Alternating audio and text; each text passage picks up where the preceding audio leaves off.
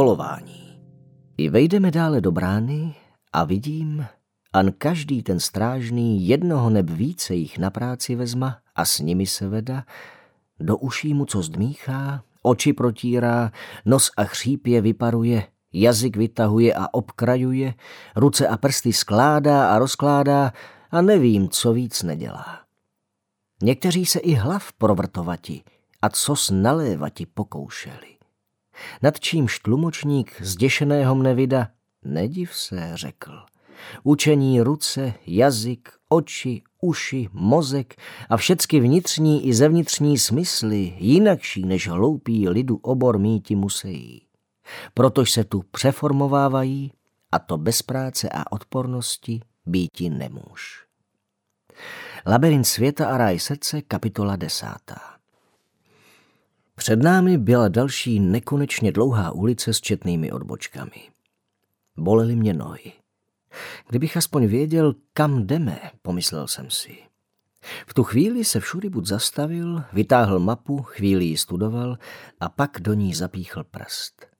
Jdeme sem. Sem jdeme. Do školní ulice, tady. Když jsme konečně dorazili do školní ulice, pochopil jsem, proč jí říkají školní.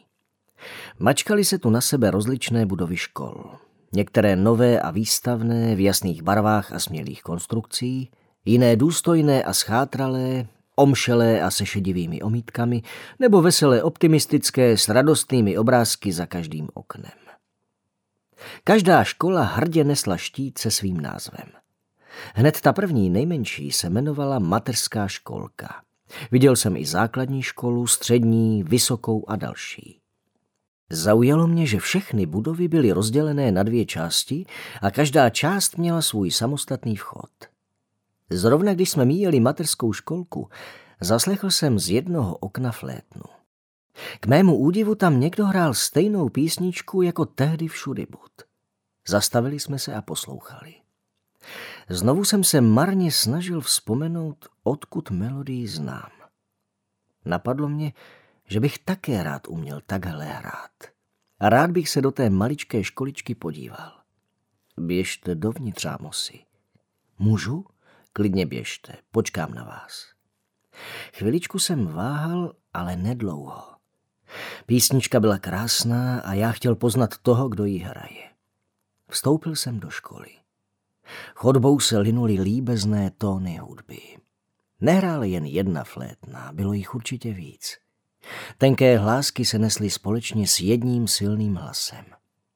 Směle jsem přistoupil ke dveřím, za kterými zněla hudba, hlasitě zaklepal a rázně vešel. Zarazil jsem se hned na prahu třídy a vykulil oči překvapením. Na malých židličkách s malými flétničkami v rukách tu sedělo snad sto dětí. Přestali hrát a zvědavě si mě prohlíželi. Před nimi stál pan učitel s velkou flétnou. Nečekal jsem tolik dětí a také jsem nečekal pana učitele. Vlastně si nevzpomínám, že bych kdy ve školce nějakého pana učitele viděl. Ale neměl jsem čas přemýšlet, proč tomu tak je, poněvadž pan učitel se usmál a řekl, Dobrý den, co si račte přát, mladý pane? Dobrý den, odpověděl jsem rychle, protože mi došlo, že jsem zapomněl pozdravit. V okamžiku, kdy jsem dořekl svůj pozdrav, všechny děti naraz povstaly, trochu se uklonili směrem ke mně a jednohlasně zvolali Dobrý den, pane! A zase se posadili. Tiše čekali, co bude dál. Byl jsem z toho tak vyjevený, že se mi úplně vytratila řeč. Proč jsem vlastně přišel? Stál jsem a civěl a děti koukali na mě a byli tak... Nemůžu najít to správné slovo. Byli tak tiché a hodné a pozorné. Nikdy jsem tak milé děti neviděl. Mé přemítání přerušil přívětivý hlas učitele. Můžeme vám nějak pomoci? Já jen, jen jsem se chtěl zeptat, jak to děláte, že tak krásně hrajete. Já totiž taky trošku hraju. A, a taky jsem se chtěl zeptat, co jste to hráli za písničku. Krásná, že? Jmenuje se... Název jsem nezaslechl. Třídou otřásl výbuch od někud zvenku. Zařinčela skla v oknech a z police spadla váza s květinami. Přikrčil jsem se. Prásk! Ozvala se další rána. Za okny se valil čpavý dým. Pan učitel rychle přistoupil k oknu, přirazil ho a už v běhu ke dveřím rázně přikazoval. Děti, vy pokračujte v nácviku. Já jdu volat hasiče a hned se vrátím. A vy, obrátil se ke mně, běžte zjistit, co se v sousední školce stalo. Určitě zase experimentují. Vyběhl jsem ke vchodu druhé poloviny školky. Z otevřených dveří se valil černý kouř. Nad dveřmi nad schody se na jednom hřebíku houpala cedule s názvem školy. První materská školka experimentální. Rozrazil jsem spěšně dveře a jen tak tak uhnul ceduli, která s plechovým řimčením doskákala až na chodník. Rád bych přemýšlel o tom, co znamená slovo experimentální, ale nebyl čas. Slyšel jsem dětský křik a také rány, jako kladivem nebo něčím železným. Možná se někdo snaží od někud vyprostit. Hlavně, aby nikdo nebyl zraněn. Letěl jsem po schodech, bral je po dvou. Jasně jsem zaslechl praskot ohně, jen aby nebylo pozdě. Vrazil jsem do místnosti, odkud se ozýval největší hluk a křik a tam zůstal stát jak zmražený. Dětí tam mnoho nebylo, možná tak deset. Za to nepořádku jako po výbuchu. V pomalu rozplývajícím se dýmu jsem viděl hračky rozmetané po celé místnosti. Převrácené stolečky a židle, některé rozlámané. Z umývárny vytékala po podlaze voda a ozýval se příšerný křik. Pod otevřeným oknem u balkónu hořel oheň. Ale tohle nebylo to, co mě přikovalo hned u vstupu do třídy. S otevřenou pusou jsem hleděl na malého chlapce, který se snažil sekerou rozsekat povalenou skříň. Odlétlé třísky s radostným výskotem sbírali a jásavě přikládali do ohně další dva chlapci. Křik z umývárny nebylo zoufalé volání o pomoc, ale radostné ryčení dětí, které se osvěžovaly poléváním vodou z kýblíčků.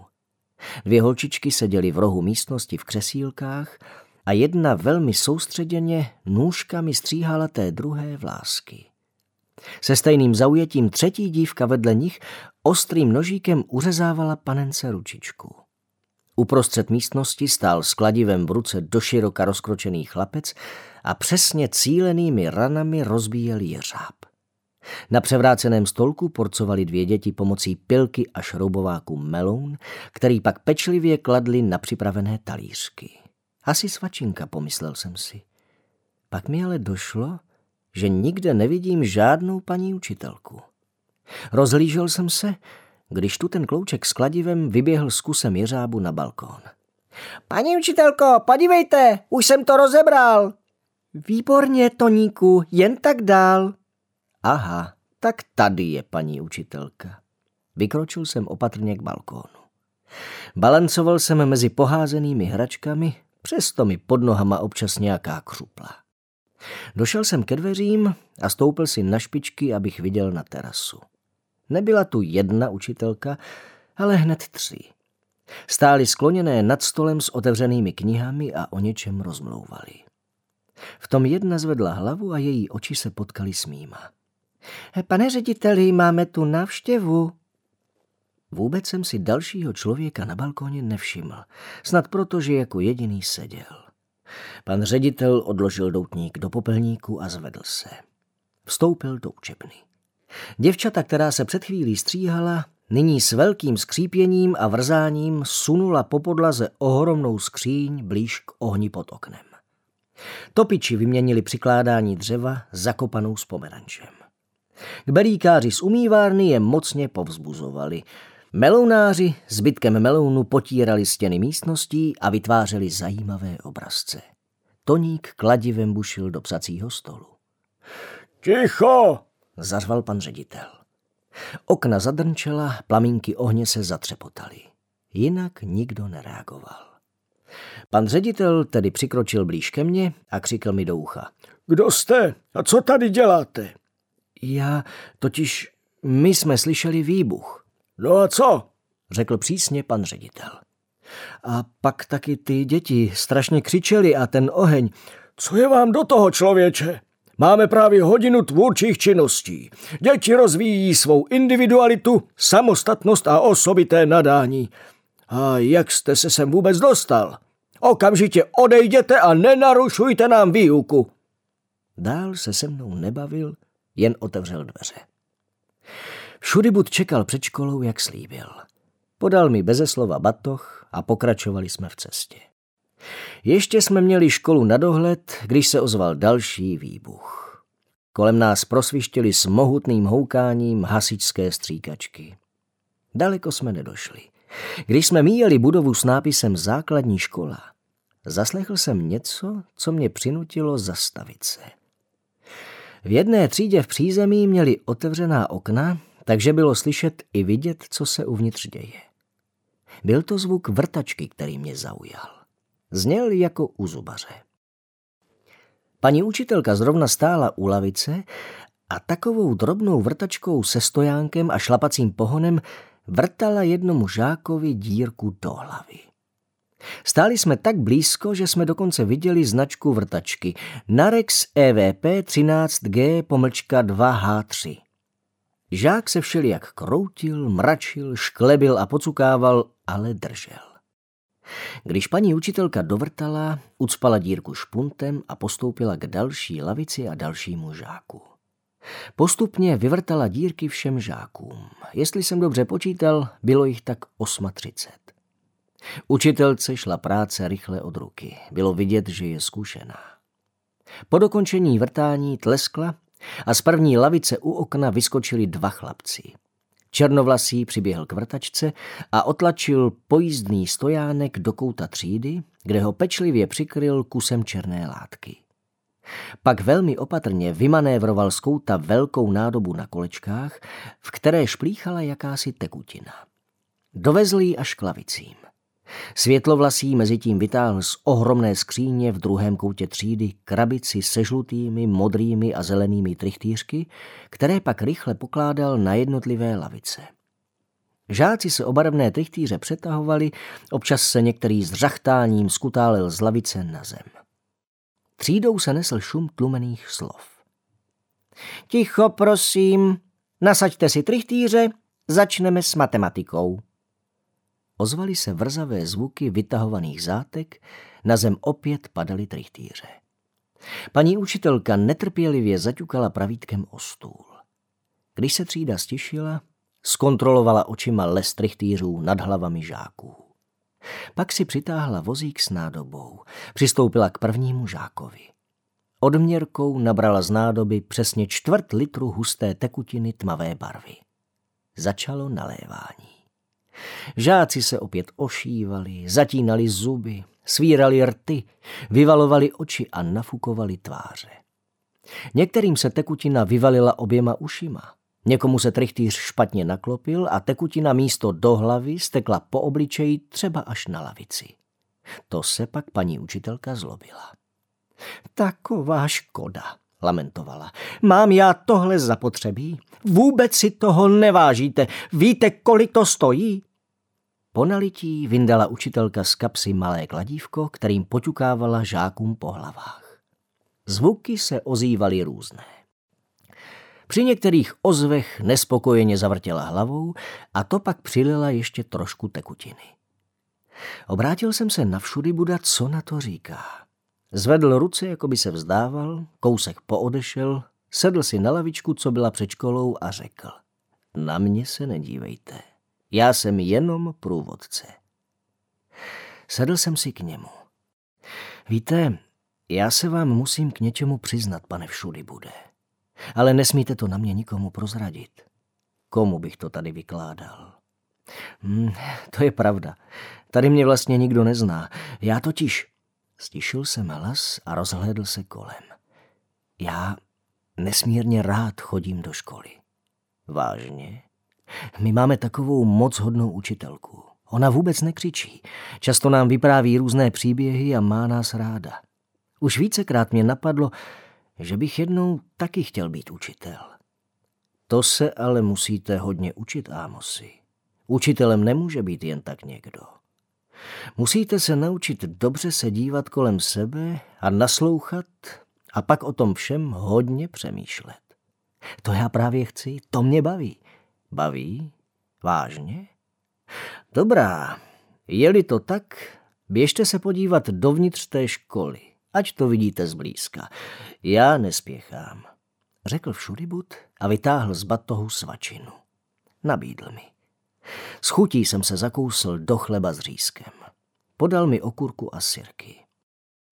K čemu ty sirky? Zachrastil jsem krabičkou, protože se mi zdála lehká. Byla v ní jediná sirka. Můžou se hodit. Mrkl na mě všudy bud. Škola byla opět rozdělena na dvě části s dvěma samostatnými vchody. Nad prvním byl název 25. základní škola tradičně alternativní a nad druhým 26. základní škola alternativně tradiční. Chvíli jsem váhal a pak jsem si řekl, že vrtačku jsem už viděl, e, půjdu se tedy podívat na něco nového. Když jsem vstoupil do budovy, zrovna probíhala výuka. Na chodbách nebyla ani noha. Za to za dveřmi tříd se ozývaly známé školní zvuky. Šoupací, vrzací, skřípací, škrabací, hlasy napomínací, vysvětlovací, našeptávací, odmlouvací a další. Někde křik, někde rány, jinde zpěv a pak jsem uslyšel vrtačku. To snad ne. Vrtačky byly přece vedle. Přesto jsem šel po zvuku do dalšího patra. Došel jsem k otevřeným dveřím třídy a nahlédl dovnitř. Několik chlapců drželo na stole paní učitelku a jeden jí vrtal díru do hlavy. Hned vedle stála drobná dívenka se čbánem, na kterém byl nápis Pedagogická praxe. Ostatní žáci lelkovali kolem. I učitel se musí učit, pomyslel jsem si a šel jsem dál. Bloudil jsem po chodbách, nic mě nezaujalo. Uvědomil jsem si, že mé kroky sami od sebe směřují vstříc libé vůni. Začichal jsem a neomylně zamířil k širokým dveřím na konci chodby. Ano, byla to školní jídelna. Nakoukl jsem dovnitř. U stolu seděly čtyři kuchařky. Před sebou měli talíře s polévkou a něco z nich vybírali pinzetami. Nemluvili. Ruce se jim hbitě míhaly Občas některá nahlédla do jakéhosi papíru, který ležel vedle talířů. Zvědavost mě postrčila dovnitř jídelny. Pozdravil jsem. Promiňte, nechci rušit. Jdu jen náhodou kolem a zahlédl jsem vás. Můžete mi říct, co děláte s těmi pinzetami? Vy jíte polévku pinzetou? Slyšíte to, holky? Prý, cože to děláme?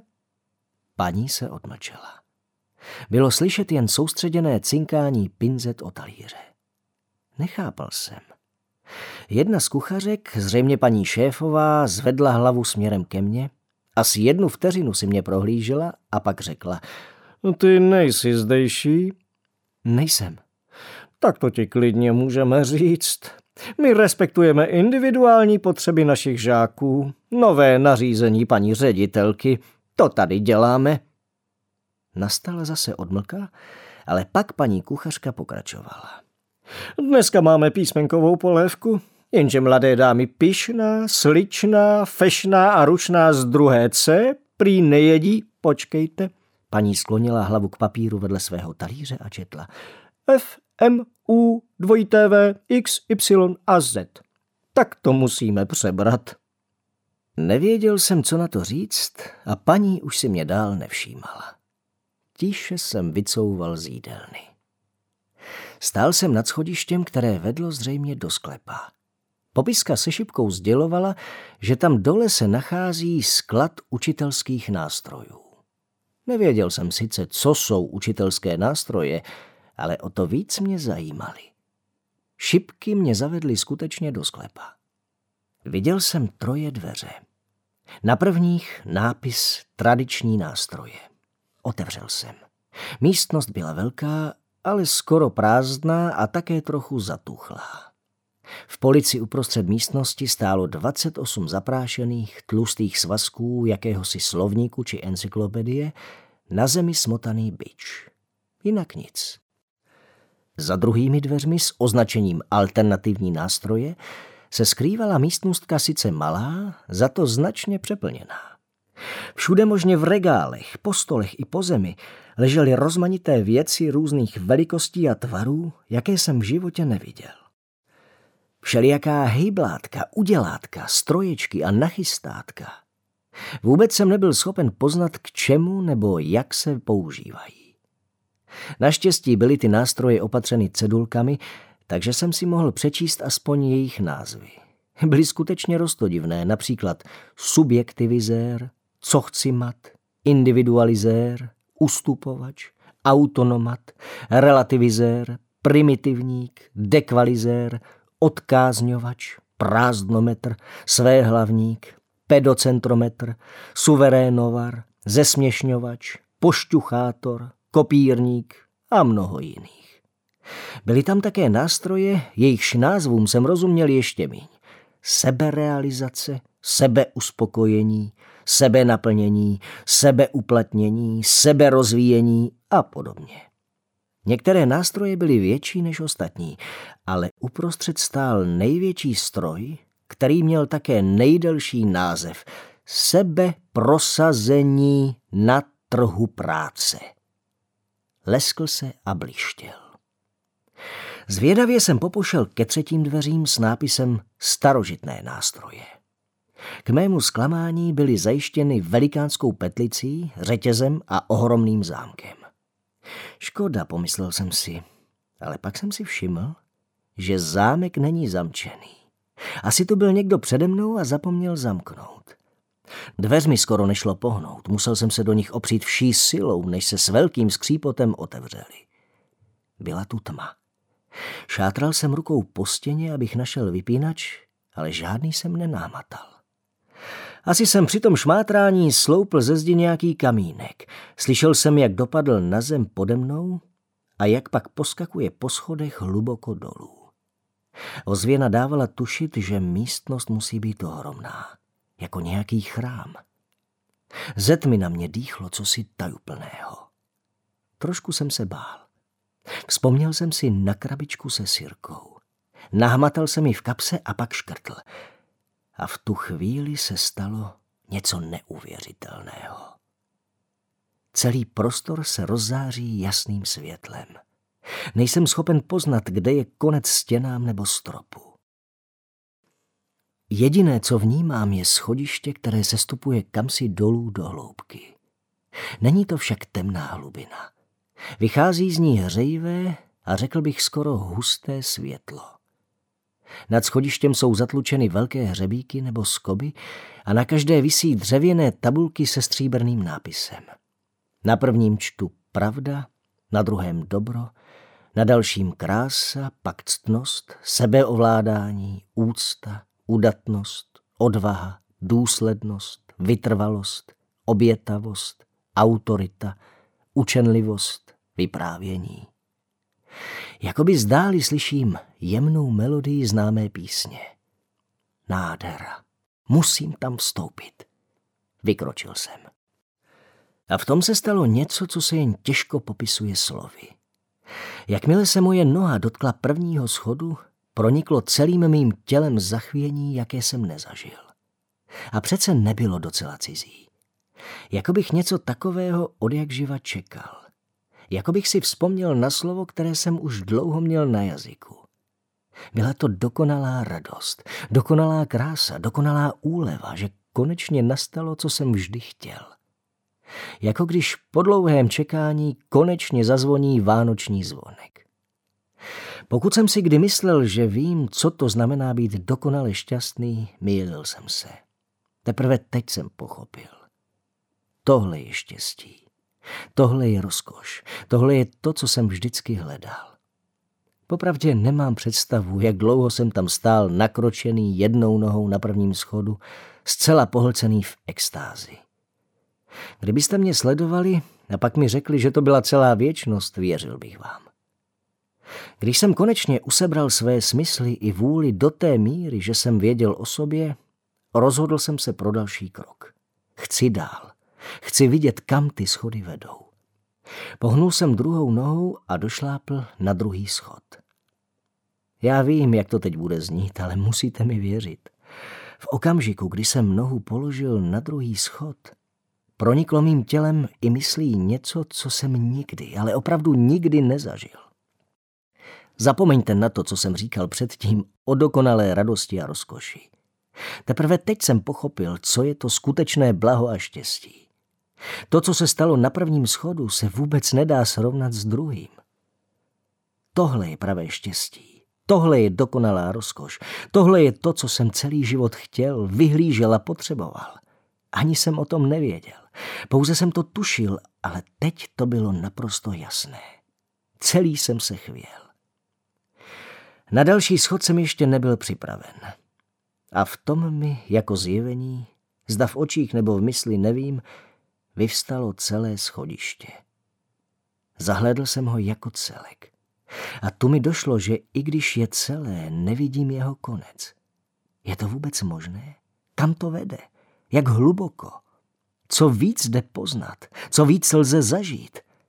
Musím to zkusit. Sebral jsem síly ke třetímu schodu, když tu mi zhasla sirka. Trochu mi připálila konečky prstů. Tma na mě padla jako černá deka. Nevím, jak dlouho jsem stál a koukal do tmy. Nechtěl se mi odejít, ale do tmy jsem se bál. Neptejte se mě, jak jsem poznal, co to tam vyselo. Do dneška si nad tím lámu hlavu. Také nevím, jak jsem se dostal ven z budovy školy. Všudy bud hned poznal, že se mi něco přihodilo. Šel jsem jako okouzlený. Snažil jsem se tomu přijít na kloup. Že vy jste byl ve sklepě, Ámosy, odtušil všudybud. Jak to víte? Inu, něco o tom vím. Dříve to bývala i moje škola. Stále ještě chcete být učitelem? Nevím, přemýšlím o tom. Chtěl bych ale, pokud ano, pak bych asi chtěl být starožitným učitelem. Chápu. V tom případě byste se měl obeznámit s celým naším školstvím. Doposud jste viděl jen něco málo z mateřských a základních škol. Běžte se podívat i do středních a vysokých. Já opravdu nespěchám. Počkám. Nebo vás můžu doprovodit. Já bych radši domů. Mohli bychom najít ten východ? Ale samozřejmě, odpověděl všudybud a začal skládat věci do batohu. Vyrazili jsme svižným tempem. Daleko jsme ale nedošli. A to i přesto, že jsem byl odhodlán s bludištními školami už nezdržovat. Výjev, který jsme však spatřili, mě opět přiměl se zastavit. Hleděl jsem na budovu, která měla rovněž dvě zrcadlově totožné části. Ta pravá byla doslova předspána studenty. Tlačili se všude.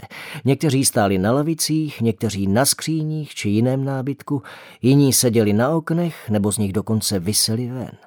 Studenti po sobě šlapali, přelézali a podlézali se, několik jich bylo zavěšeno pod stropem. Mačkali se a odstrkovali rukama. Hekali, funěli, spílali a láteřili. A to se do dveří hlavního vchodu tlačil dav dalších studentů. Jenže ani na chodbách nebylo k hnutí. Když se jim přece jen občas podařilo vmáčknout se do dveří třídy, několik jiných studentů vždy za velikého křiku a povyku vypadlo z oken. jak kulhajíc a belhajíc pospíchali opět k hlavnímu vchodu. Druhá část budovy byla tichá a prázdná. Dívali jsme se dovnitř okny, ale nikde nikdo. Až v jedné třídě jsme zahlédli postaršího pana učitele v modrém plášti, jak společně s jedním studentem co si brousí a něco mu přitom vysvětluje. Student byl jeden jediný. Chápete to? Obrátil jsem se na všudy Buda. Chápu, odpověděl a ukázal prstem na cedule s názvy škol. Na průčelí první stál nápis Střední odborné gymnaziální učiliště maturitní. A na druhé Střední odborné gymnaziální učiliště nematuritní. Co to znamená? Slovo maturita znamená dospělost. Jak vidíte, všichni tu u nás chtějí být dospělí. Stále jsem tomu nerozuměl, ale k další otázce jsem se už nedostal. Proletěl kolem nás totiž nějaký člověk, div nás neporazil. Opravdu proletěl. Svištěl vzduchem nohama napřed několik metrů a pak žuchl do trávy. Měl velikánskou hlavu a když se zvedal, kymácela se jak přerostlá dýně na tenkém klacku. Nohy mu pod tou vahou podklesávaly a motali se. Student si mnul naražený zadek, ale jen co vyrovnal dýni na krku, s ohromným jásotem pádil k nedaleké budově. Směrovky naznačovaly, že se jedná o nějakou vysokou školu. Následovali jsme studenta a já se zájmem sledoval zvláštní úkaz. Jak student před námi běžel, hlava se mu zmenšovala a když dosáhl cíle, měl hlavu takřka normálně velkou. Už jsem si zvykl, že školy zde mají dva vchody a tak jsem si jen přečetl, jak se jmenují. Vpravo byl nápis Vysoká škola státní a vlevo Vysoká škola soukromá. Před státní školou bylo poměrně velké oplocené prostranství, na kterém se něco dělo. V dlouhých řadách tam byli nastoupeni studenti, tleskali, radostně vykřikovali a poskakovali a také něco hlasitě skandovali. Až když jsme přišli skoro k plotu, rozeznal jsem slova Vydržet, vydržet, vydržet. Asi závody nebo nějaké soutěže. Zajímalo mě to. U plotu byl velký kámen. Vylezl jsem na něj, abych lépe viděl. Jenže zrovna v tu chvíli začali studenti poskakovat, křepčit, plácat se po ramenou, smát se a objímat a já viděl akorát tak změť hlav, rukou a rozjásaných tváří.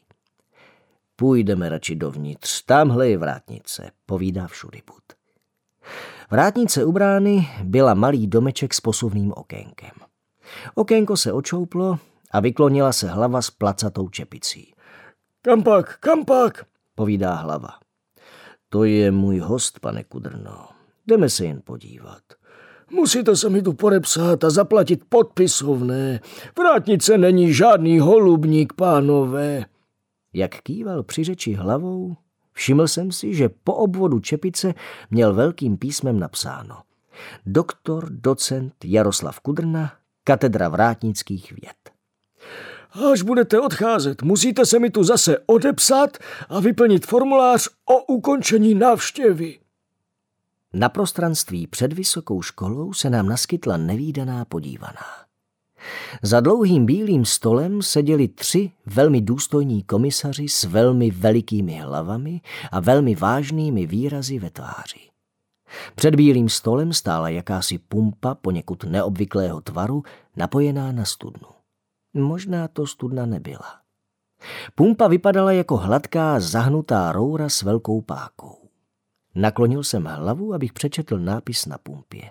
Vědovod. Páku ovládal profesor Evžen Prudký, kandidát věd, katedra vědovodných věd. Přečetl jsem si to rovněž na jeho čepici. Další dva důstojní muži stáli opodál a drželi v rukou něco, co mi připomínalo měřící pásmo. Přece tedy nějaká soutěž. V tom jeden z komisařů od bílého stolu vyvolal jméno jakéhosi studenta. Jmenovaný zbledl, pak zezelenal, pak zčervenal a pak předstoupil. Třesoucím se hlasem pozdravil bílý stůl, potřásl si pravicí s profesorem Prudkým a pomalu se otočil čelem k pumpě. Zhluboka se nadechl, předklonil, chytil se oběma rukama pumpy Otevřel pusu do kořán, jak to jen šlo, a vsunul do ní hrdlo vědovodu. Viděl jsem, jak se mu chvějí ruce i nohy. Pak mírně kývl hlavou na profesora Prudkého, ten se obrátil na komisi u bílého stolu a pan předseda, ten uprostřed, zvolal. Tak spusťte! Profesor Prudký pákou rázně otevřel ventil. Spustil se hukot.